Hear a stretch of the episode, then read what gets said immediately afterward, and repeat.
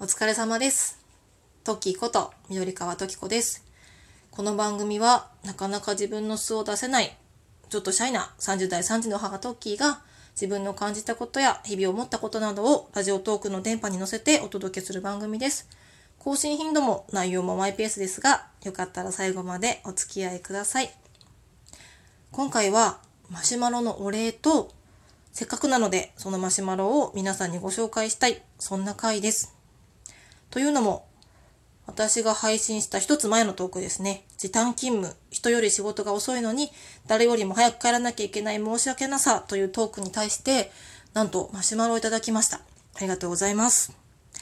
どんなトークだったかっていうとと私が今時短勤務中なんですけどあの会社のメンバーの中で一番早く帰ってるんです。誰よりも早く帰ってるくせになんだろうその短時間ですごい仕事ができるってわけではなくて自分ができてない仕事を自分よりこうたくさん残業して仕事してる上司とか他のメンバーに任せて「お先すいません」って言って帰ってるので、まあ、それがこうすごく申し訳ないというか周りからどんな風に思われてんだろうとかねこのままでいいのかなみたいなそんなことをモヤモヤしてるよっていうのをね今まとめたらもう1分にも満たない長さで喋れるようなことをですね12分かけてぐだぐだ喋ってたんです。1個前のトーク。それに対してマシュマロをくださった方がいて私その自分の番組宛てにマシュマロをきちんとちゃんとこんな形でもらったのが初めてだったのですごく嬉しくてあの本当に感動したっていうのもあるんですけど内容がもうあのすごかったんです。素晴らしかったんです。なのであのお名前匿名で特にお名前書いてなかったのでおそらくあの私の番組宛てにくれたので私が好きに使っていいのではないかという思いのもとなおかつこのせっかくのいいマシュマロをねぜひ私のように時短勤務でとか同じような思いをしている方に届いてほしいっていうそれぐらいいい内容だったのでここであの私が代わりになってしまうんですが読ませてもらおうと思います。それでは私に届いたマシュマロ皆さんもぜひ聞いてみてくださいね。緑川さんはじめまして。時短勤務についての配信聞かせていただきました。私は子供はいないのですが転職の経験が多くあり緑川さんのお話に共感するところがありました。転職して働き始めの頃は業務時間内にできなかった業務を残ってやろうにも経験や知識が足りないので結局上司や教育係の人が自分の仕事を引き継ぎ私は定時で退勤しなければならないということがたくさんありいつも歯がゆい思いをします。しかも職場の方ってそれを快く引き受けてくれたりして余計に苦しくなったりするんですよね。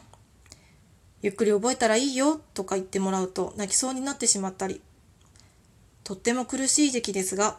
これは自分がある程度業務に慣れて一通りできるようになるまでは付き合っていかなければならない感情で時間と経験が解決してくれるのを待つしかないと私は思っています。もやもやして辛いし、なかなか割り切れないと思いますが、昨日より今日できることが増えるように、一つずつ仕事をこなしていくうちにリズムがつかめれば、先輩や上司に仕事を任せるタイミングや量なんかもだんだんつかめてくると思います。本当に慣れるまでが大変だと思いますが、応援しています。また、もやもやしたら配信でつぶやいてくれたらいいと思います。頑張ってください。ということで、聞きましたか皆さん？もう私はね、もうこれを読んで本当に本当に感動してしまって、実はね、このマシュマロに気づいたのが、あのマシュマロをメールで通知来るように設定してるんですけど、ちょうど会社でお昼休みね、ご飯食べ終わって、あ、もうすぐ仕事だ、また戻んなきゃって思ってるね、あの、忘れもしない12時47分にメールが届いたんです、確か。そう、それでね、これを読んで、そそもそもマシュマロ来てるってこと自体が嬉しくて、わーって見たらこの内容で、なんて言うんですかね、もうなんかね、心の中にこう、パーッと光が灯ったというか、すごく心の中があったかくなったというか、なんかね、もうありきたりな言葉で申し訳ないんですけど、本当にすごく嬉しかったです。本当に、あの、マシュマロをくれた方、どなたかわからないんですけど、ありがとうございます。すごく救われました。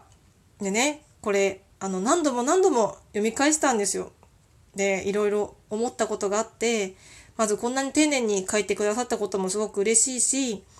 私がねこんな風にモヤモヤしてるよってこともあの批判とか否定とかもせずに全部受け止めてくれてそれでいてそのご自身のね経験を含めて私のことを励ましてくれてるのでもうなんかすごく説得力があったしよし頑張ろうって思えたのでもうぜひもう私だけじゃもったいないと思って今日は全文読ませてもらいました。で、しかもね、最後に聞きました？またモヤモヤしたらつぶやいていいよって言ってくれてるんですよ、皆さん。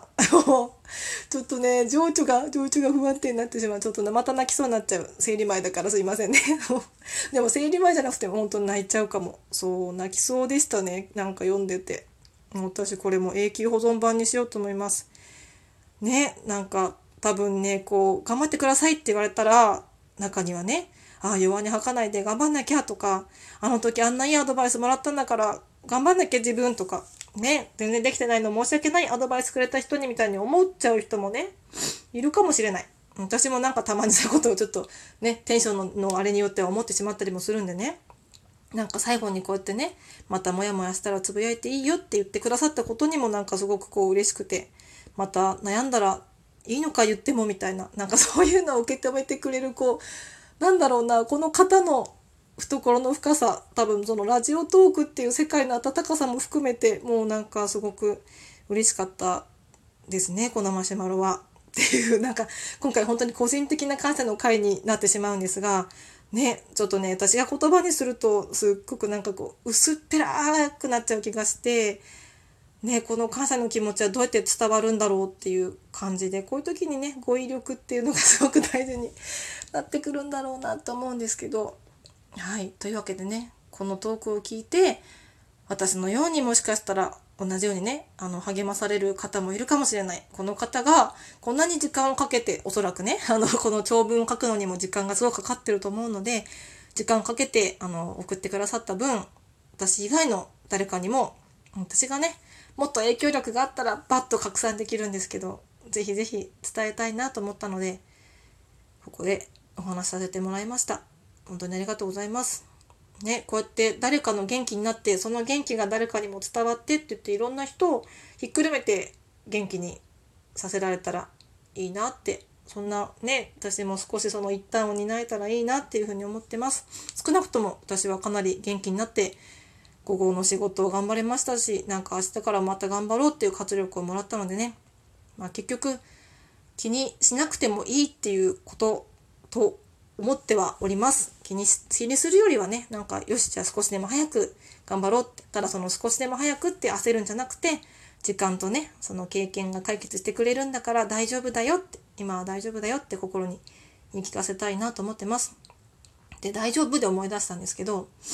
すごい話飛ぶんですけどね。私、あの、ウルフルズの大丈夫って曲がすごい好きなんですけど、ウルフルズの中では結構マイナーな曲なのかな多分私は大学入学ちょっと前ぐらいだったと記憶してるんですけど、あの、田舎からね、東京に出てきて、なんかその、なんかね、その当時にね、夜行バスだか特急電車かの中でなんか聞いてた記憶があって、あの歌歌えないのであれなんですけど「君は大丈夫きっと大丈夫」っていう歌詞でウルフルズのあのトータス松本さんの声に乗せてねなんかすごい元気をもらった記憶があって「大丈夫」っていう言葉いいですよね。あの私すごく覚えてるわけじゃないのでファンに怒られちゃうかもしれないんですけどカードキャプターさくらの中にも出てきますよね。絶対大丈夫だよって子供の頃 NHK でやってたのアニメ見ててすごい好きだったんですよ本当に。大丈夫っていう言葉ってなんか懐が深くていいよなと思って。ねだから子供にも大丈夫大丈夫って言ってあげたいんですけどね。私結構そのわーって 慌てちゃってね。あの子供が怪我したとかなるとこっちまでドキドキしちゃうことがあるんですけど頑張って落ち着いて大丈夫だよって言えるように普段は気をつけてはいる。つもりではいます。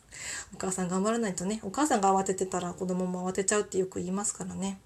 だからその「大丈夫」っていう言葉をね大事にして「大丈夫だよ大丈夫だよ」って自分に言い聞かせて これからも 頑張っていこうと思います。またまとまりがない話になりましたが、まあ、よかったらあの皆様大丈夫大丈夫で明日からも乗り切っていきましょう。はい。それでは皆様今日もお疲れ様です。